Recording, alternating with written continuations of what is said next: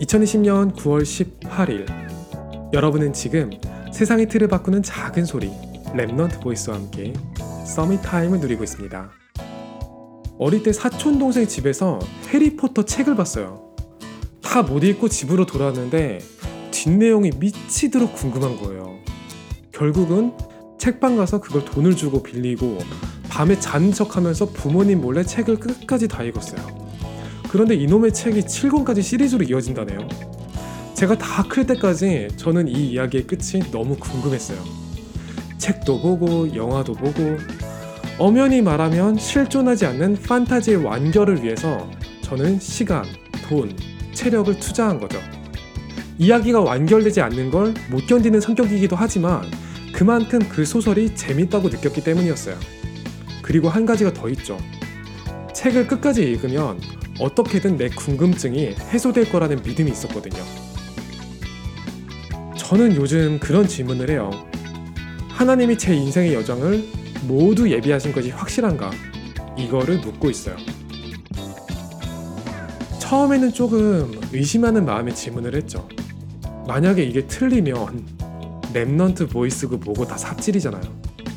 그런데 제 마음에는 내가 가는 길이 언약의 여정이 맞다는 생각은 들었어요. 그래서 이렇게 물어보기 시작했어요.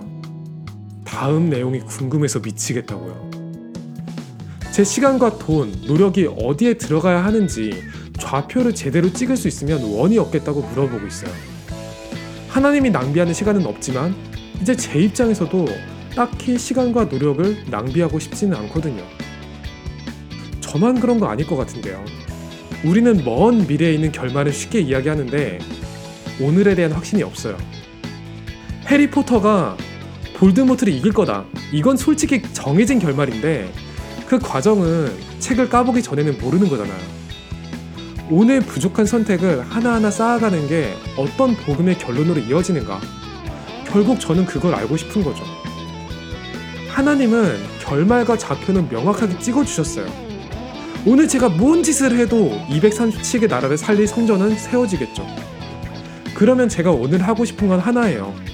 삶의 작은 순간 하나하나도 결론을 향한 과정임을 느끼고 기쁘고 싶어요.